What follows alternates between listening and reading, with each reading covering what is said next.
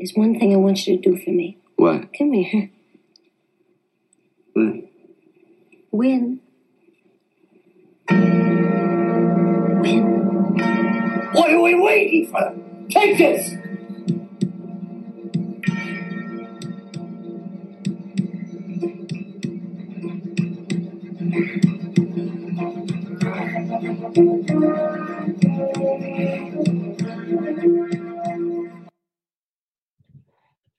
Hello, everybody. Welcome to the Tim Gaither Podcast, episode 105. My guest today is Reece Humphrey. Reece Humphrey is a three time U.S. Open champion. He's a two time All American at Ohio State. He's a two time world team member and a super cool dude.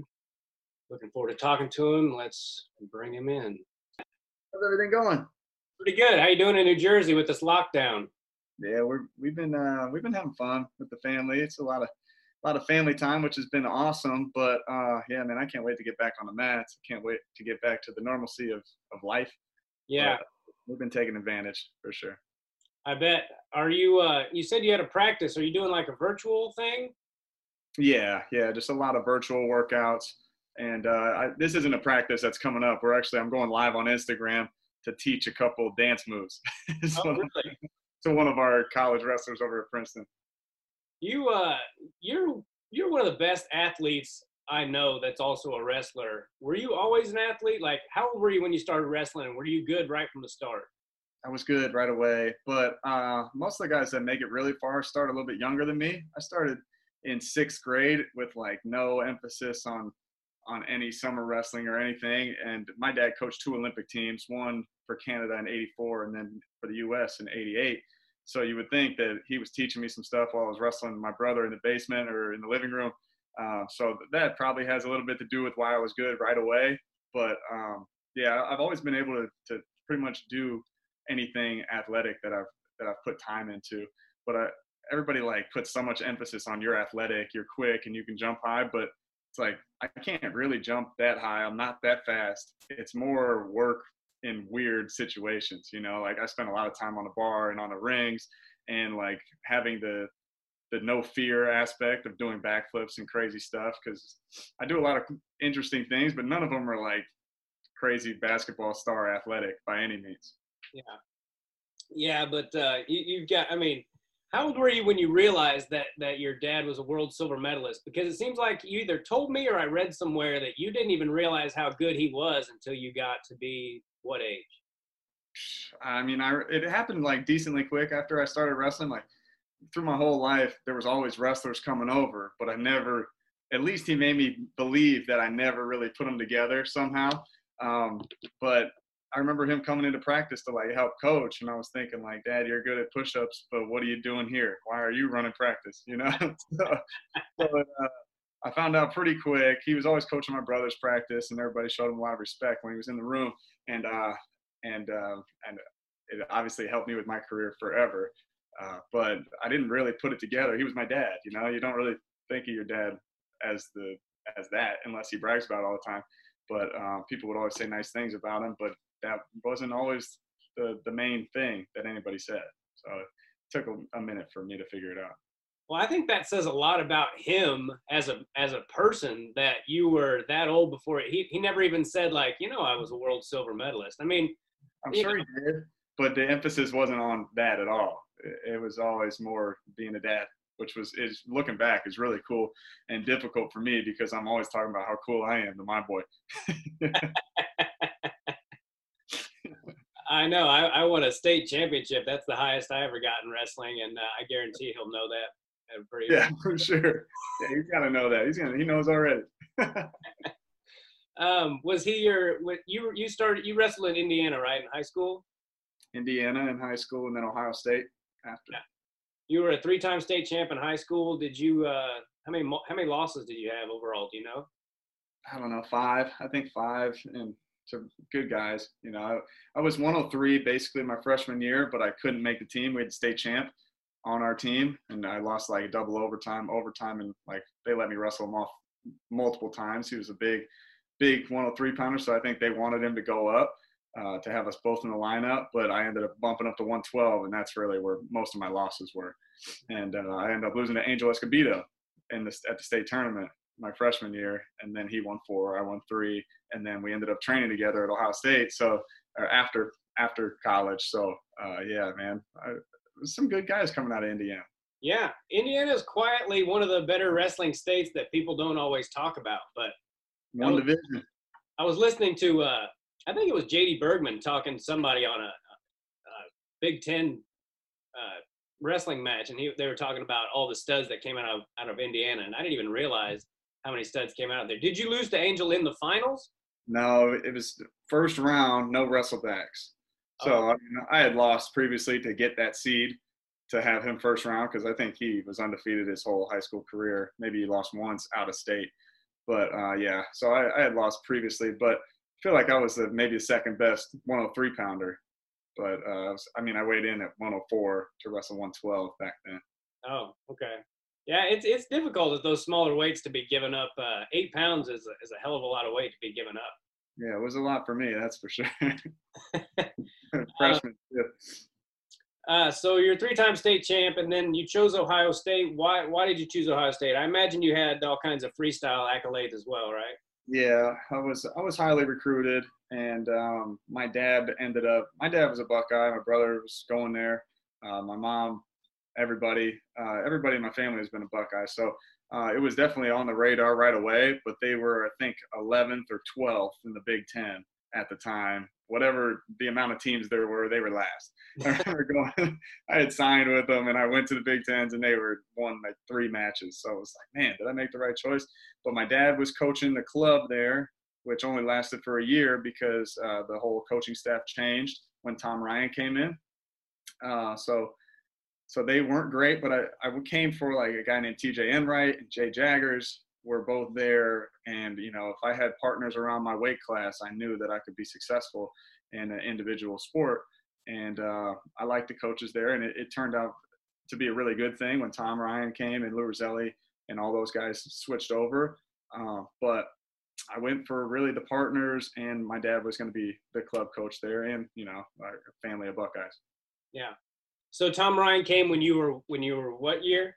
I did one year, and then I wrestled my true freshman year, and then he came and brought a couple studs over, and we went from I think like 52nd to eighth in one year, and then then we got second twice, and then they won the nationals the year after I left, or a couple years after I left. Yeah, and you were a two-time NCAA uh, All-American, and you got the second as a junior. What do you remember about your finals match? uh, how how not ready I was mentally. Yeah. You know, I, I, walked out. I've been in a lot of big matches, but this one shook me like crazy. And you know, three weigh-ins was always really hard for me. Making 133, I, I got a lot better once the, I moved to freestyle, and it was the night before weigh-in. Uh, it just like immediately made me better. But uh, I remember I ran out to the stage, and I was first out, and I jogged out. Franklin Gomez uh, ended up getting second in the world like the very next year. So he was a tough opponent for me. We had an overtime match in the Big Tens. And so I, I think I was ready, and he walked out and he just like so calm and collected and had I had so much time out on the stage. I like looked around and there was, you know, the 20,000 plus people looking at just you. And I was like, oh no, this is a big match. And it just crushed me. It definitely did. My legs got tired immediately before the match started. And so I told that to Logan Stieber you notice how he walks out every single time from there on out because it definitely made a big impact on me to Gomez like proved how relaxed and how focused he was and it made me get in my head a little bit and I definitely didn't wrestle the same match that I did in the Big Ten finals and uh, he got the best of it. And then I had Dake my senior year in the semis and uh, and that was a real close scrap too, double overtime. And uh, you know, just ran into some good guys and I, I was much better in freestyle anyway. Yeah. What What is it about folk style that you're not a huge fan of? Um, I mean, I, I wanted to wrestle. I don't think bottom top is wrestling. It's just like holding me down. I'm always like, get off me so we can wrestle again. But you know, I, I, I didn't put enough emphasis on those positions. You know, I always got away from pretty much everybody. Dake held me down in double overtime, and that that was the difference. But over 30 seconds, I pretty much got away from everybody. But for some reason in my head, it was like a position I didn't want to be in. Um, but you know, I should have just put a little more time into it. And you know, it's it's hard to work on your weaknesses, especially young college kid with an ego. Um, so you know, I wish I wish that I would have I could do it do it again. I would do it better, but so would everybody. Yeah. Um, but you know, I was cutting a lot of weight. And one hour weigh-in, two hour weigh-in wasn't great for me. So a lot of weigh-ins, a lot of competitions wasn't great for for my kind of style of the way I like to train. And and uh, but you know, no excuses. That's everybody's got the same issues. You just look at everybody's beat up and banged up in the college season. It's just kind of part of the game. Uh, but I, I think I made some better mental decisions after I was done. You know, not folk style, freestyle, it doesn't really matter. I just like decided this is the way that I was going to go. I'm doing it for me and my family, and I'm going to do everything right. When in college, I would on Sundays, uh, I would eat and drink as much as I can, and we'd have to check weight on Monday, and I would like drink more on the way to practice to show everybody how heavy I was, which is such a such a only hurting me mistake. You know, I'm just shooting myself in the foot and uh, I just wanted everybody to know how hard it was, and that's just it, it ruined me and and made the decision of making the weight uh, a lot harder. And even towards the end of my my junior year, I did a lot of things right for sure, but uh, so I held myself back a lot. It didn't have to do with folk style or freestyle, but I do like freestyle more.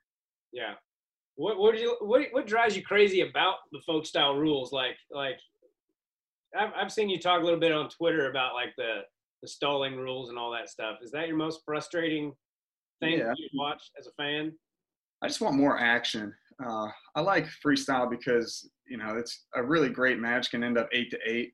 The majority of great matches in folk style end up three to two, and it's it's like the equalizer in my opinion. And don't get me wrong, I love folk style. I really do. I just think freestyle is a the better guy wins more often. It, it wasn't true when the clinch was in place. If you guys know what that is, but it's like Yeah. now the rules are so good. Um, there's plenty of ways to score. And once you get used to that rule set and you get comfortable in freestyle, I find like most people that wrestle on the senior scene will choose freestyle as the better style. Uh, there's just more ways to score. You can rack up points quicker. If you like teching somebody in folk style, you got to be so much better than them. In freestyle, you can be clearly better than them and get off the mat.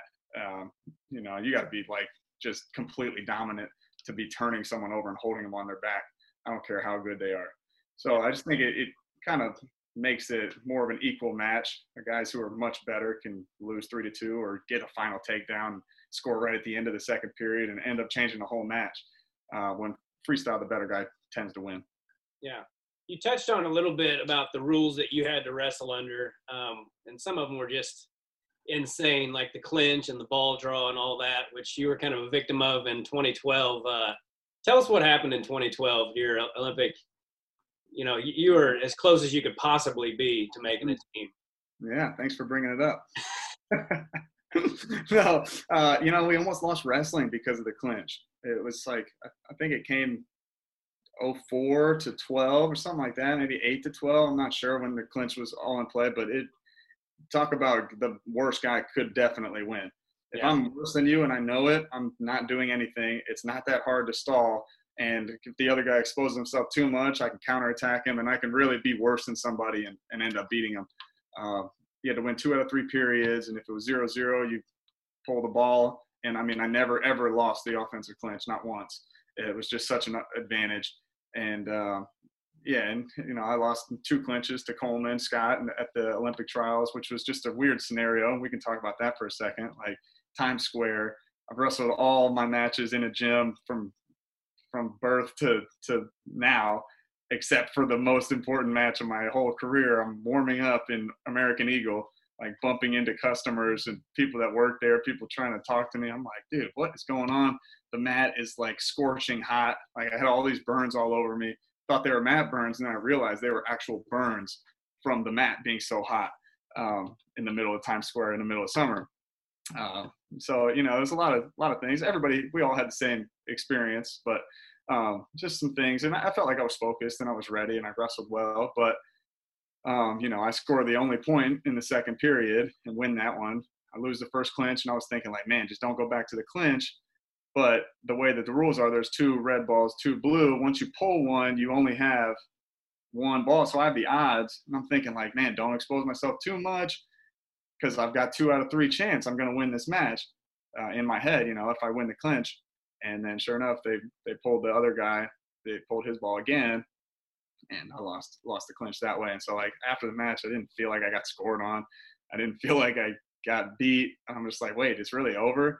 And uh, you know, I beat him the year prior, and I beat him in the finals of the Open the year after in 11 and 13, and made the team in 11 and 13. So it's like, man, that was my real chance to to do really well. And he went on and won the bronze medal. So it's like woulda, coulda, shoulda. But you know that was the rule set. It, it played to my advantage every once in a while too. So uh, I was I was fine with it. And uh, it just it was a weird weird feeling to lose the biggest match in a weird place with a pretty weird rule set. Well, like you said, I can't imagine warming up like American Eagle and all that stuff, and people, you know, like you said, I mean, you get used to doing something a certain way your whole life, and then, you know, I, it bothers me when people throw monkey wrenches and things like as a comedian i deal with it all the time. I'll be like oh we're doing this now. And i'm like well that changes everything you know? Yeah, right. It does man. And you know i didn't think of it until like way after and i've talked about it so much but damn. For that match like it's great to put on a show for the beat the streets but that's what we were. We were in the middle of the beat the streets and it was our final olympic trials special wrestle off um, you know, and whatever. If I would have won, it would have been the greatest thing ever. And then it would have been the spectacle. You know, he's he's yeah. jumping up and down. He's got the American flags. All the pictures are in Times Square. Awesome. I really, I'm all for it. It's just, it's a lot for a moment like that. Yeah. And a ball draw, especially to decide, you know, who's going to be the representative. I mean, I just, I don't understand why anyone ever thought that was a good idea. And, and uh, I won't keep hammering that home because I know you you obviously feel the same way. But uh, yeah, you know, it's all right. It, actually like made my career a little bit and got me in some matches and built some confidence for me. So I'm not gonna hate on it too much. But these rules right now are by far the best they can be. Yeah.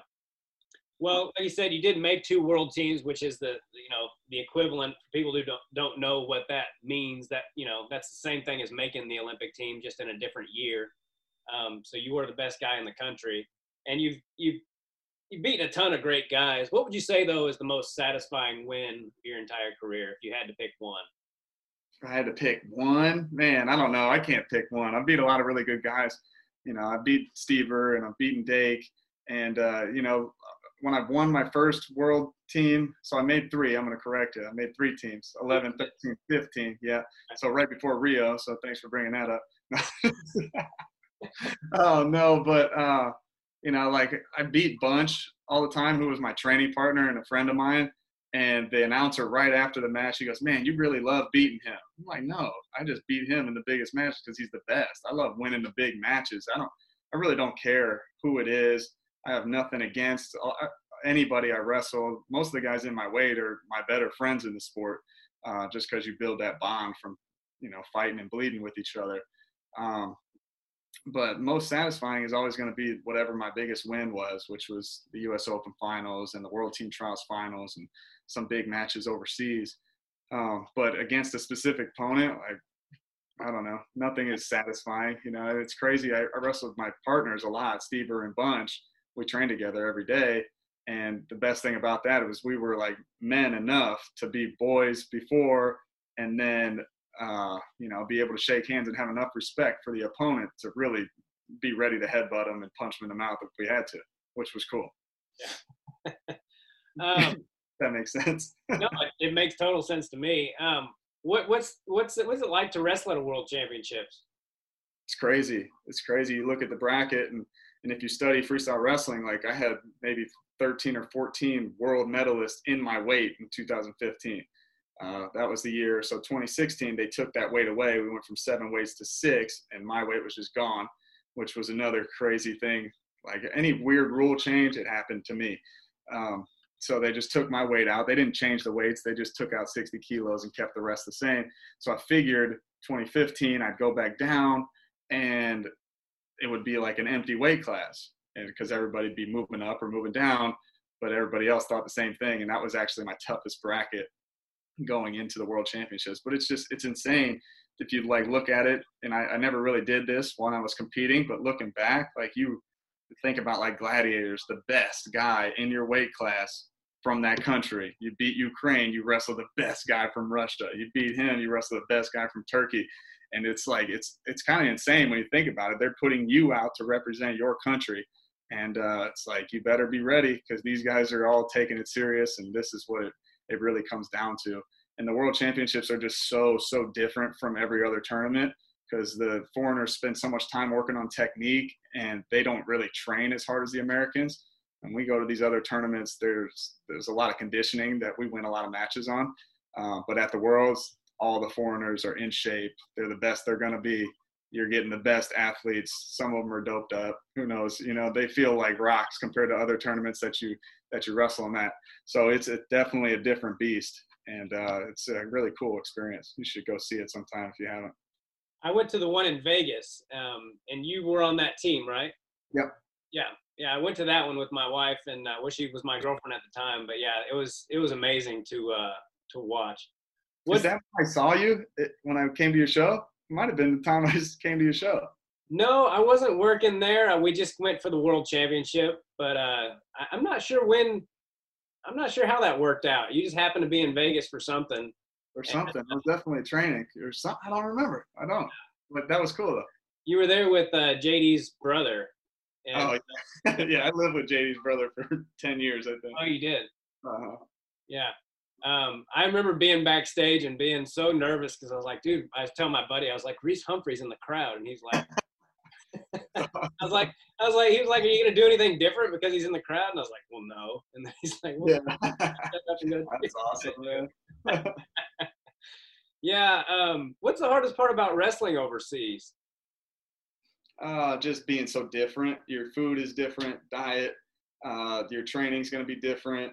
Half the time, you don't know where the sauna is, if there's gonna be one, if it's gonna be cold in the gym. Um, you know, you could be your mattress is going to suck. That's a guarantee. Uh, the time change was always very difficult for me when I was cutting weight.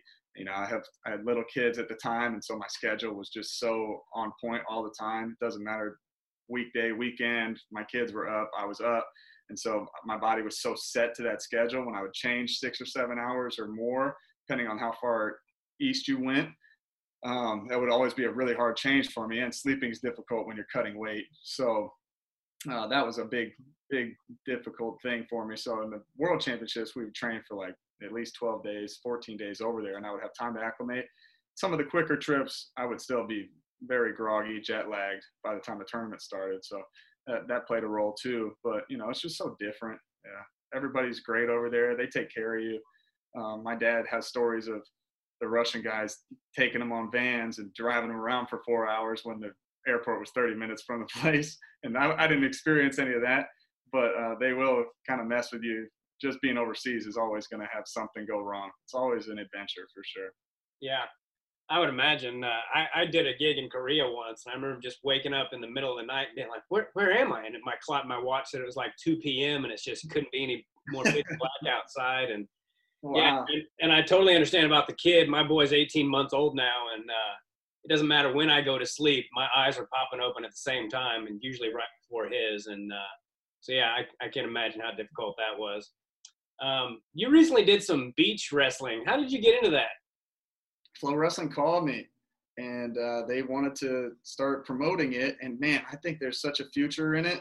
It's just, it's so much more enjoyable for the fan because now we're on the beach, which is pretty self-explanatory. But the rules are better for the fan. You get one point for a push out, one point for a knee touch, one point for a takedown, and three points if you absolutely slam them on their back. And if you get three, it's like a judo ippon. It just ends the match.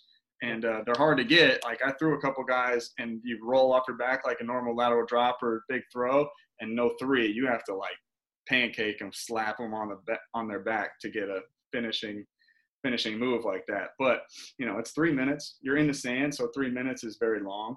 But um, Flow Wrestling called me up because it's like how many guys are still training wrestling that don't have stuff to do um, during the normal freestyle season, which is the, I'm the only one really. Uh, so and I loved it. I would love to keep doing it the competition was a way, way higher level than I anticipated. I thought it was going to be more of a veteran thing, but these foreigners put serious time into it, and uh, and I didn't. And uh, it ended up, I ended up wrestling really, really well, and getting a bronze medal. And like there. I think there was two guys in my weight that had beaten Stieber, and uh, I wrestled a, a university world gold medalist. I mean, like full senior level tough bracket, and I was not ready for it. Uh, but it was really cool. I was in Rio. They sent me out to Rio, and my dad came, and then Clay Guida, who's a, a friend of mine, was fighting in Rio that night after the final. So he came and watched me. I went and watched him. He fought BJ Penn, and then we hung out, and uh, it was just an awesome, awesome experience. I'd love to do it again. Yeah, you should, man. Um, you're you've been retired for a couple of years now, but you're still in really great shape. And uh, I wanted to ask: Is being able to whoop pretty much anyone on the planet like? Does that feel like having a superpower? Because elite, elite wrestlers I don't think people understand, like, especially guys your size, you know, um, because I, I, just feel like guys your size are like the fastest, and and they bigger guys especially if they have no idea what you know what's getting ready to happen to them. Right, right. I, I wouldn't think of it as a superpower, but it's definitely good for the confidence. Someone bumps into you in a bar, I just kind of hold my ground. I'm, I'm not trying to fight anybody anymore. That's for sure but I, I'll give you a college fight story. Okay. I don't condone fighting in the slightest, but these guys were had it coming. Uh, yeah. Messing with my my wife, who might have had it coming too. but, but, these guys were messing with me, and I was telling them I don't want to fight, I don't want to fight, and they kept kept on, kept on, and um, I remember like I think about like high crotching Nate Tomasello and how hard it is, and I high crotched this guy, and it's like I had to when I threw him up, I had to like hold his ankle because he was gonna fly away. I lifted him up so and I was like, all right, guys, this is it. So it didn't turn too bad. It was just like a he realized how bad he had screwed up so fast. but yeah, man, I, it's definitely wrestlers tend to to handle themselves well. Uh, if the fight does break out, hopefully none of us are starting it. Um, but yeah, I wouldn't call it a superpower by any means. Yeah, well, I think it's a superpower. okay. cool, I'll take it. if I could wrestle that good, dude, um, I think it's like having a superpower. Uh, I wanted to ask somebody who's wrestled Logan Stieber, is that guy just freak strong? From from here, this triangle right here, his neck to his traps, which is why he's got a bunch of neck problems. But like when he was younger, he would take these not so great shots and he'd finish all of them because he was so strong in there. And I mean, he's clearly his he's got some like farmer strength. His dad kind of looks like that. His whole family does outside of Hunter Stieber, but they, they look strong in this like trap neck region. And it's from doing a lot of single legs and getting his head up. And uh, once he he kind of turned that technique into just great timing and a really good shot, he became the best in the world. But uh, he taught me a lot about leg defense because if he got like a pinky on you or just like fingertips on you, you were up in the air because his neck and his traps and his lower back were so strong. So it's like I knew how to to down block well from him. Like talk about what a great training partner. Um, keep him off my legs, and then if he did get my legs, he I learned a bunch of tricks and how to be heavy and how to be able to slide off once he was getting up. Um, so like that taught me a lot. It's probably my best position is leg defense solely because of Logan. Yeah, you guys have some studs right around uh, NJRTC these days, uh, which you're you're the head coach of, right? Mm-hmm. Okay.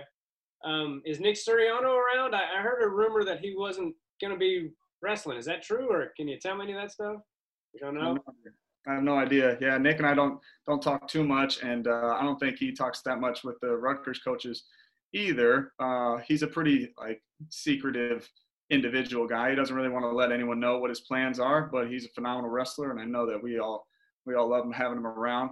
And uh, so, I, as of right now, I don't have the answer for you, but uh, you know, I think he's he's great, and uh, he's just phenomenal athlete. So whether he wants to do fighting or freestyle or folk style, I, I don't have an answer for you. I know I've heard acting as well, uh, but you know, he's he's a superstar. He's going to do whatever he wants to do.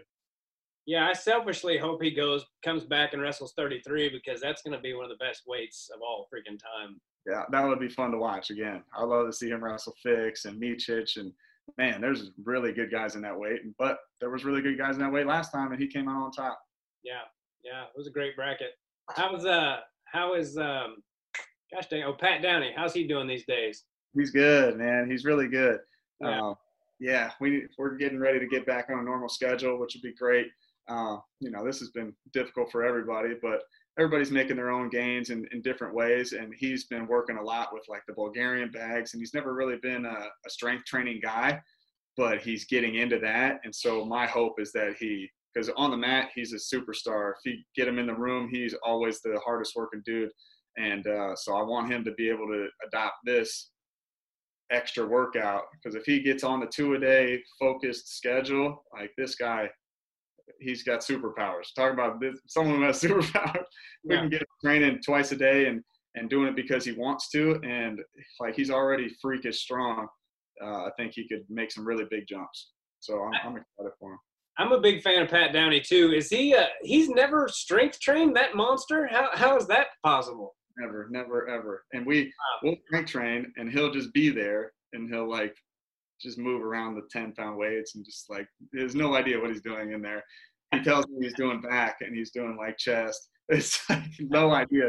But then you grab him, and he feels like a just straight brick. So I mean, I don't know. We'll see. I don't want him to put on too much weight, so he'd have to follow a pretty good plan. But he's got it. I like what he's doing right now. It's pretty functional stuff. He he likes what Kyle Dake does, and and wants to build that functional strength so he can uh, he can be more athletic. But man, if he gets on two a days, we're gonna have some. and We might have a shot. I think we got a good shot. actually. I'm a big fan. I'm definitely going to be pulling for him, and he's definitely done some things recently that people didn't expect him to do. So uh, I'm really looking forward to it. And he wrestled really well at Worlds. I thought, you know, um, That's what too. I thought he he kind of had a mental lapse in the one he lost because he gave up one one move.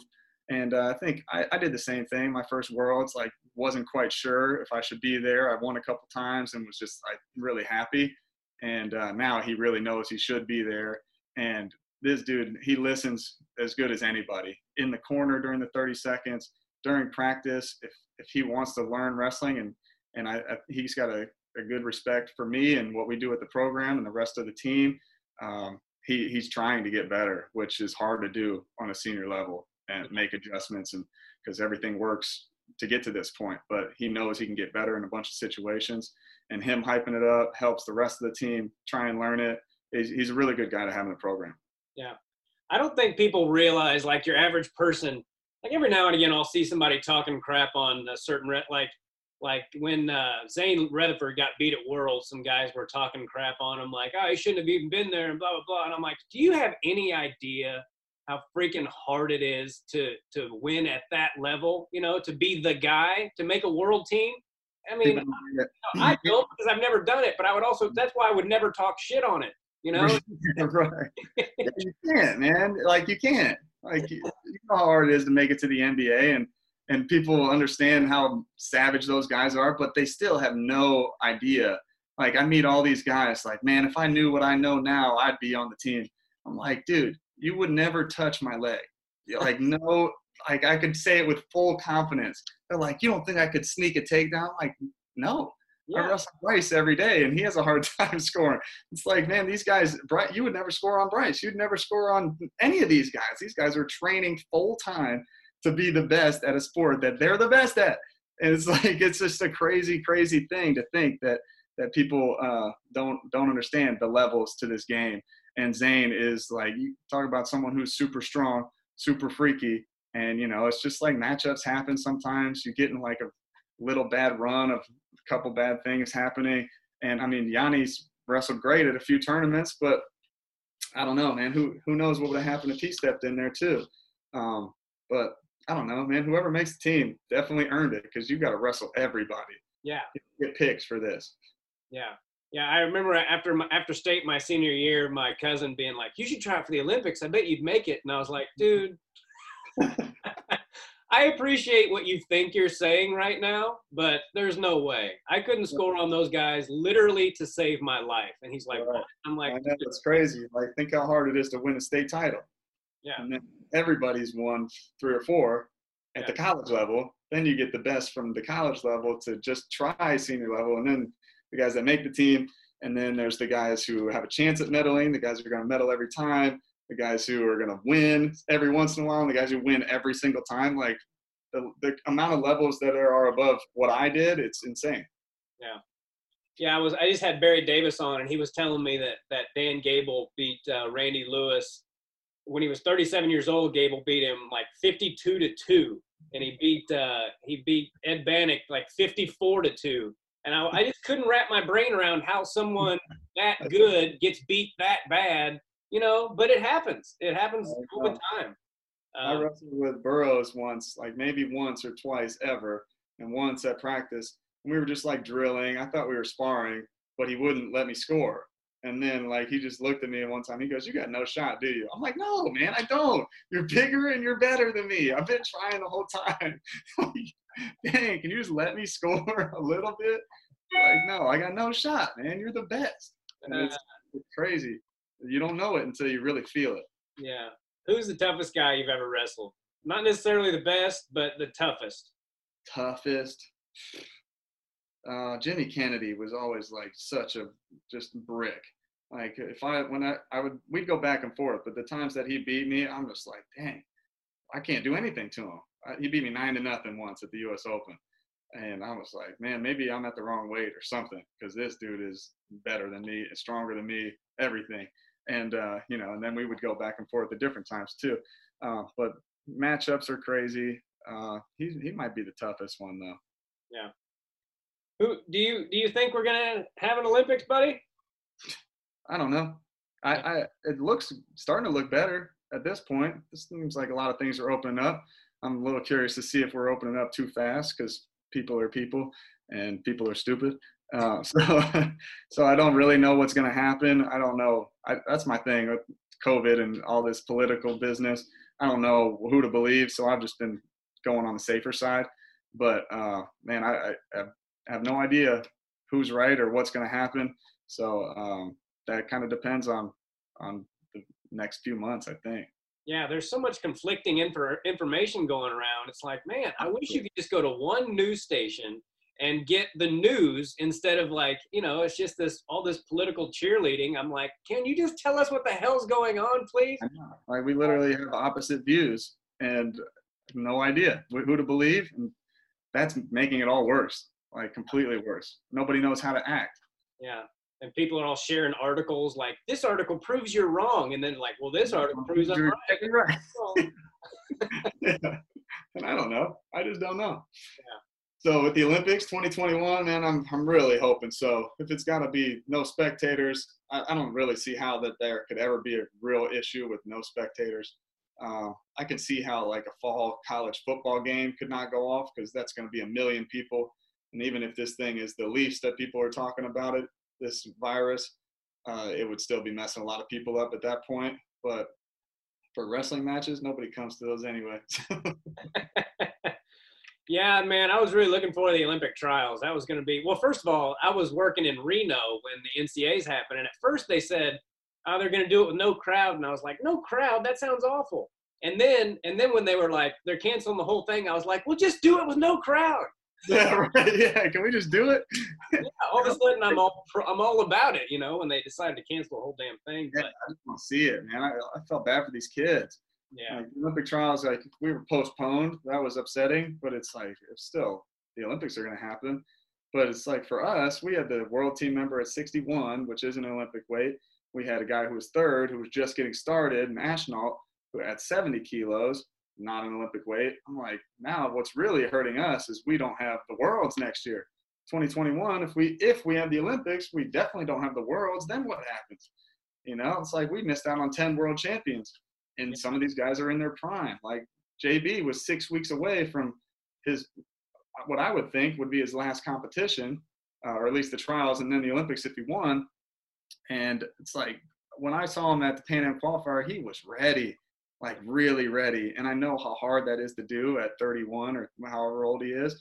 Now he's got to wait a whole extra year, and Dake gets a whole extra year to get his weight down. Like there's a it was a big big change for a guy like that who could have you know he was really had already turned it up and been turned it up for a long long time. And Yeah. so like that's who I really felt bad for. Um, college guys getting it totally totally screwed. A guy like Kolodzik who came out of his Olympic red shirt for yeah, 12 matches or whatever it was, and now he's got no senior season. Like th- that's just crazy to me. Um, so it's like the, the athletes got hurt a lot, but And so like that that proves what I want to do with COVID. That's why I go towards the safe side. Like they took away something that means a lot to me. Sure. And if they're doing that and we're still acting like idiots and getting in in big huge gatherings uh, and the potential is to take that away from us again how why are we doing that like that's what i don't get you know things got taken away from me specifically i in a selfish way wanted to watch the ncaa's and the olympic trials and the olympics so i want i don't want to be a part of anything that has to do with that again Yeah. You touched on it a second about your 61 uh, kilogram guy. That's Tyler Graff, right? yeah I'm a huge Tyler Graff fan. I was pulling Yeah. so hard in his medal match uh, because he just seems like such a good dude. You know, Yeah. yeah. And he's been so close in so many situations. You know, NCAA finals and and world teams and all that. And I, really thought he had a chance to win the whole thing. And didn't he get? Didn't he almost win in the semis? it was the quarters against the guy who won Yeah. and it, it was one to one and we were on his leg with 20 seconds left and you know fought really hard and it just didn't go our way and uh man it's so it's crazy to me the belief that he has in himself and and he like preaches it a lot in his interviews that we finally he found a coaching staff that believed in him and a training and you know the partners and everything and that's what's so great about the NJRTC is is we we uh we believe in our guys, even guys who haven't done it before. We believe we're getting better. And um, man, he really thought he was going to win the world. And I was, I, I thought that he had a chance, you know, just being a little more realistic. Yeah. And the way that he broke down after that match was hard, hard to watch. Uh, someone who does it, talk about does everything right. Tyler Graff is a soldier. And, uh, and after he lost that match to the eventual champ, one to one, and I think it was like a last second, maybe three to one. The guy took him down on our last dish effort. Uh, but when he like the sadness and and what it took for him to even come back in the consolation bracket was it was cool to see. And it's just it's just like man, it, it's his time, but now he's getting better, and now he's still he's an older older wrestler, but he's got a, his prime right now. Yeah. Well, I'm pulling for him. I'm a huge Tyler Graff fan. Is he? Is he gonna cut down to 57 for the? No, no, he's he's hoping for the 61 non-Olympic worlds, but um, yeah, I don't I don't know exactly what the plan is. Things things are obviously changing now, um, but yeah, I don't know. What, whatever weight he goes, he's going to be a problem because if he went 65, he could definitely get bigger and not give up the weight that he feels in practice. But I don't I don't know if he can make 57 though. Yeah, dude, the, the the fact that they cut it down to six weight classes just pisses me off. When I was a kid, it was 10 weight classes, and uh, you know, I just hate that they've that they've done what they've done, and I don't see what the point of it is. But Yeah. getting all that, it's it, I think it's crap, and you you probably do too. But um, Yeah, they went from seven to six. That was one that got me. They just took mine out. that the, that's exactly what happened. They didn't change anything. Just no. I was like, oh, this is good. I don't have to cut weight. Then I started wrestling the bigger guys, and I was like, man, what just happened? yeah, I saw you at the U.S. Open. After, I think it was the U.S. Open that you won in. The last one that you won, I was there for that, and uh, that was pretty good cut for you, wasn't it? Well, yeah, because I like started bulking up to go to 65. I went up in 2014, and then I was like, man, I'll give it one last shot, thinking it'll be an empty weight. We already touched on a little bit, but yeah, I got big. I weighed at least 160, going down to 132, 134 now, um, and like fit at 160. You know, like really Yeah. in shape, working out twice a day. So Yeah. yeah, I mean, it was it was tough for me, but I mean, I don't have any regrets. Yeah.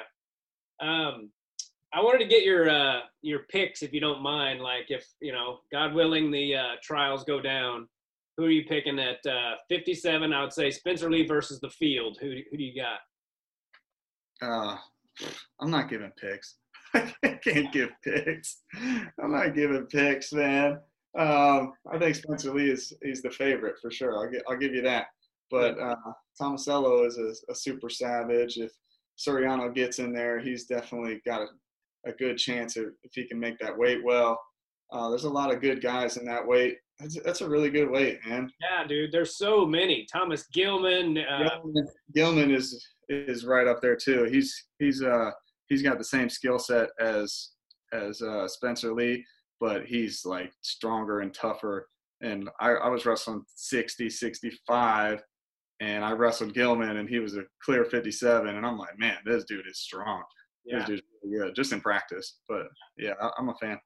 Daton Fix, Joe Colon. I mean, the list is just it's it's a huge. Wow. list. Yeah, Fix too. What the heck? Yeah. Malone's a savage too. He wrestled great overseas too. I mean, we got we got some depth now, but six weight, everybody has depth. Sure. Yeah. So you, you don't want to make any picks as far as like uh, JB versus Dake or any of that? Nope. nope. Too smart for that, Tim. you kidding me? These are my friends, man. I won't even tell my wife who I'm picking. Uh, and they're and they're all so freaking good, man. I mean, yeah, no, I, I really think you know it's like whoever wins that weight, and you can't count out Imar either, you know, or James Green. You don't know how good that guy's going to be at 74. He's a savage too. Um, and I'm sure I'm missing some other people too, but it's like, I mean, Frank Molinaro won my weight, and J'den Cox was the nine seed. Molinaro was the nine seed in 2016. Like you can pick favorites and do this and that, but either way, you're gonna maybe piss your friend off, and you're you definitely have no idea what's really gonna happen out there. yeah. They're all really, really good. It, it- I mean, it's great for USA Wrestling, but it sucks as a fan that we have four world champs and only two of them are going to be able to make the team. Yeah, it was a great addition when they added the upper weights in there. J'den could go 92, and you know that that lineup with uh, JB, Dake, DT, and and Downey. Now I'm not picking DT over Downey by any means, Yeah. um, and but still like world champ wise, and then Snyderman and and J'den before him. It's like that that made us a world championship team, or at least be in the running every time. I'm going to ask you a couple questions that aren't necessarily wrestling related. Uh, do you have the coolest name in wrestling, Reece Humphrey? Sure, why not? Have you ever noticed though, dude, that good wrestlers always have cool names? Right. Yeah. My dad has this poster where he's throwing throwing off one leg like this and just says humping across it. Selling at camps.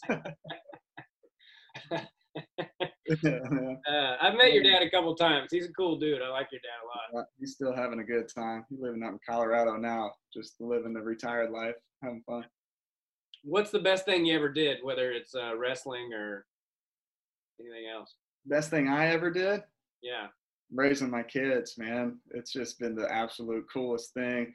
Uh, just trying to teach them confidence and challenging me with different shit every single day. It's like it's always a, a grind, but it, it, you've never wanted something more, you know? It's like it's the, definitely the hardest thing I've ever done, but it, the easiest because it's the only thing I really care about, my family. Uh, it's like family way up here and then, you know, friends, job, and then, then the list really drops after all that stuff. So it's like, uh, it's such an easy thing, but it's always just keeping me on my toes all the time, and it's really fun. Yeah, that's the best thing about having a kid for me is it made it's made me realize how much stuff that I worried about before that doesn't mean shit. It doesn't mean anything really. Yeah, yeah, and Um, I actually like said that in some interviews when I was training, and I had kids during that whole time where I was really training, and the best thing it did for me was to show me what's important. Like you don't need anything else besides doing the right things to put food on the table and give your family a little bit better life, and and that stuck with me, and it still does. and there's all these little nuggets too. Like it can be really hard, and then they'll do something like the first time. It was a really long, hard day, and then the first time my my son called me daddy, it just made it all go away. I was just like, no. it didn't, you know, all of a sudden, all the stress of him being having fits all day long, it just completely went away. And like this morning, he uh he's just he's only 18 months, so he's just now starting to do this stuff. Like he walked Yeah. up to me and just and just gave me a hug. I was sitting Yeah. down and just you know, and I'm just like that. I told my wife I was like that is one of the best thing that's ever happened to me in my entire life right now. Everything. Yeah, it's Yeah. crazy. And everybody asks me what the best time is with the kids, and it's always now. My answer is always the present. It Yeah. just keeps getting better. People say it changes, but up until nine, it's still getting better. It's cool. Cool. Uh, did would you say that uh, having a daughter changed you in a different way than your son? Yes, yes. Uh, it's crazy. Like we found out we were gonna have the girl. My wife just started bawling, crying in the doctor's office. I was like, "Oh no, what does this mean?" And I kind of always, I had a brother, and that was it. And I kind of always pictured having two boys and they could wrestle each other and beat each other up. Uh, but having a little girl, man, what a game changer too. And it's so crazy. Like how obvious Parker likes trucks, she likes baby dolls. It's like one's a girl, one's a boy. It's so specifically stereotypically correct on that front. And uh, yeah, man, like cuddles. Talk about he gave you a hug. The cuddles with the girl is just so much sweeter, and uh, definitely made me a little softer. But maybe Yeah. I need that. Yeah. Yeah, a lot of my boy, uh, a lot of his idea of loving on you is he'll smack you in the face, and he's like, I like that too. I like that too. But that's the difference. There's, she'll she'll come over and like make sure I'm okay after Parker punches me. yeah, yeah. I, I've heard that, and your daughter will take. Your daughter's the one that'll come visit you when you're old and take care of you, and you're like, I hope you're good. that. Yeah, that's awesome. Um, I know you got to get out of here, but is there anything you want to uh, pimp or say before you get out of here? uh, follow me on on everything. TikTok. I've been TikToking, man. Oh, I didn't know, everybody said it couldn't be done. I'm too old, but I've been doing it. I've been grinding on it, and, and the best part about that is like my boy does a lot of it with me, and uh, people get to see how much fun I can have with the family, and uh, you know that's what social media has been for me for the whole time. Instagram. If you guys don't follow me, it's at Highlight Humphrey, and you can follow the YouTube where I do more wrestling technique and coaches corner stuff, and I, I vlog some of our overseas trips if you're ever looking to see what we actually get into, and that's youtube.com slash Highlight Humphrey. But I'm just trying to have fun, build content, help build the brand, and keep growing into to new opportunities, which is is uh it's been fun the whole time. Nice, man. Um, the last thing I'll ask you is, uh, are you going to fight this Dillon Danis character? Is that who it was? Yeah, it was Dillon Danis, and we've gone back and forth a couple times, but you know, he he's got like such a power to him. He said one thing and just left it alone. He said wrestlers can't beat me up, and he knows wrestlers can beat him. he knows it. It's he Yeah. said one thing. The whole wrestling world went into uproar. Everybody challenged him. He doesn't want to wrestle anybody. Yeah. He's like he's Conor McGregor's training partner, but he's also like a master manipulator of the media, which is impressive. And uh, I'm sure he's a good guy too. But yeah, I would love to be the guy that gets to smack him up on the wrestling mat. In my rules, yeah, he's got no shot. He knows it. I couldn't stand a chance in jujitsu either. Yeah, I, I love when someone says something like that, and you're you seem like you're one of the first guys that are like, "I'll whoop your ass." yeah, what? Are you kidding? In my rules, no, you're not a wrestler. You would have no shot. Yeah. Well, I really enjoyed talking to you, buddy. Thank you for taking the time to do this. And uh, you got any parting words for us? Oh man, I've, I've loved following you for a long time. I appreciate you having me on, and it's good to catch up. Cool, buddy. Thanks so much for doing it, Reece. And uh, have a great day. And I hope we get back to normal soon. Cool. Yeah. See ya. Thanks, brother. Take care. All right, everybody. That was Reece Humphrey. I really enjoyed talking to him. Uh, dude's a beast. He uh, total stud. I feel like a dickhead that I didn't realize that he was on three world teams. I think I did realize it. I just didn't say it correctly. But um, anyway, that was a lot of fun for me. I hope you guys enjoyed it. As always, go to makingithappen.com, M-A-C-A-N ithappen.com. Help out little Bo Macon. And go to youtube.com slash Tim Gaither and uh, sign up for my YouTube. And I just realized my door is open in my office, which I meant to close. but anyway, you guys are great. Uh, thanks for supporting me and uh, thanks for listening. And I hope you guys enjoyed that. And I've got some other great guests coming up. To have some more comedians too, also. So thanks for tuning in and God bless all of you. Take care. Bye.